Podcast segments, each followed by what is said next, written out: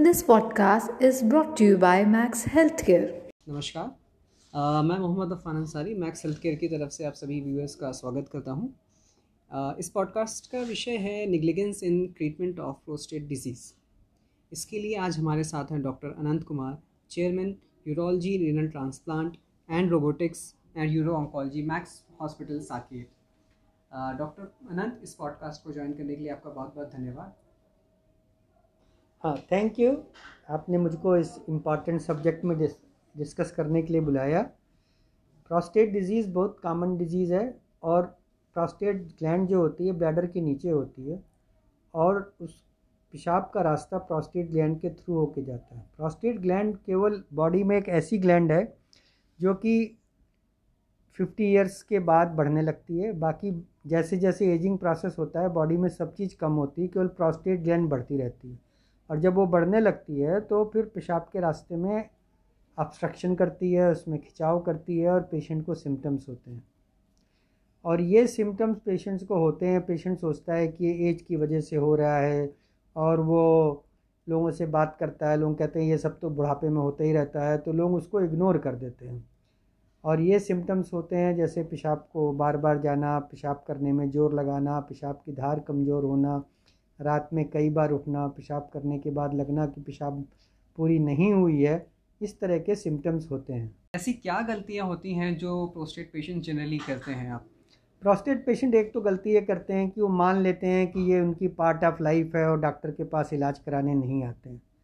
और अगर डॉक्टर के पास इलाज कराने आते हैं और डॉक्टर बताता है कि भाई आपको दवा खाने की ज़रूरत है या ऑपरेशन की ज़रूरत है तो वो उसको इग्नोर कर देते हैं और अपनी ज़िंदगी जीते रहते हैं।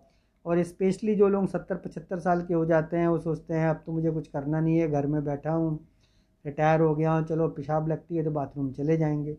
तो लोग इलाज कराने नहीं आते हैं और कई मरीज़ हमने ऐसा देखा है, जब आप उनको समझाते हो, इलाज कराते हैं, जब वो फॉलोअप में लौटते हैं तो पहला सेंटेंस बोलते हैं, डॉक्टर साहब, अब मैं सोचता हूँ ये ऑपरेशन तो मुझे पाँच साल पहले करा लेना था, मेरी तो ज़िंदगी में काफ़ी इम्प्रूवमेंट हो गया, मैं तो अननेसेसरी सफ़र कर रहा था।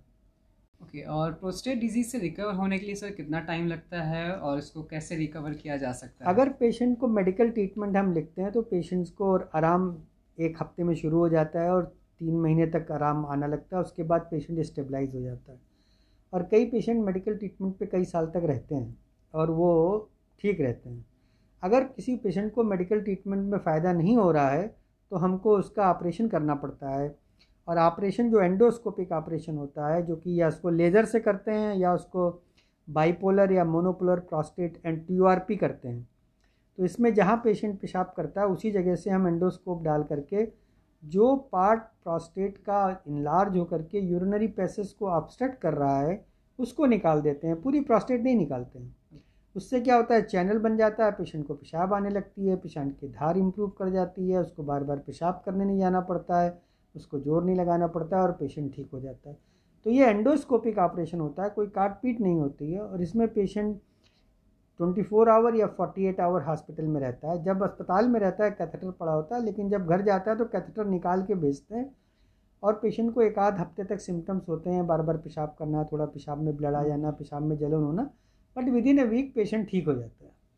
सर, अक्सर देखा गया है कि शुरू में लोग परिवार या डॉक्टर के साथ प्रोस्टेट के मुद्दों पर बात करने से कतराते हैं और इग्नोर करते हैं।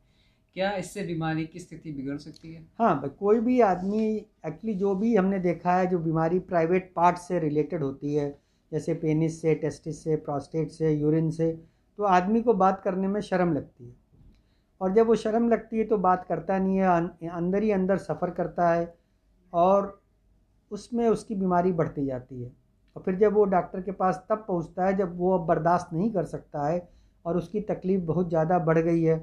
या घर वाले ही देखते हैं कि तो बहुत बार पेशाब करने जा रहा है, पेशाब में बहुत देर तक बैठा रहता है, वो पेशाब में कराहता है तो फिर वो पकड़ के ले आते हैं। तो जब पेशेंट आता है तो एडवांस स्टेज में होता है, फिर हमको पहले उसको ठीक करना पड़ता है और ऑपरेशन में भी टाइम लगता है, उसकी रिकवरी में भी टाइम लगता है और कभी कभी पेशेंट पूरी तरह से ठीक भी नहीं हो पाता है। मान लीजिए रीनल फेलियर हो गया है तो पूरी तरह से रिकवर भी नहीं कर पाता है। और कभी कभी ब्लैडर कमज़ोर हो जाता है, डिकम्पनसेट कर जाता है, फिर ब्लैडर को रिकवरी होने में टाइम लगता है। किसी भी चीज़ का ऑपरेशन अगर आप सही टाइम पे करा लें तो आप ज़्यादा ठीक रहते हैं। जैसे जैसे आप उसको डिले करते जाते हैं तैसे तैसे बीमारी बढ़ती जाती है और उसका इलाज भी मुश्किल होता जाता है। थैंक यू सर हमारे साथ जुड़ने के लिए और इन सवालों का जवाब देने के लिए। uh, अगर किसी के कोई और सवाल हैं तो वो हमें व्हाट्सएप कर सकते हैं seven eight three double eight eight seven zero three zero I repeat seven eight three double eight eight seven zero three zero पे या हमें वॉइस एस एम एस भेजें जिसको हम अपनी अगली पॉडकास्ट में आंसर करेंगे। अगर आपको हमारी ये पॉडकास्ट पसंद आई है तो इसको ज़रूर शेयर करें।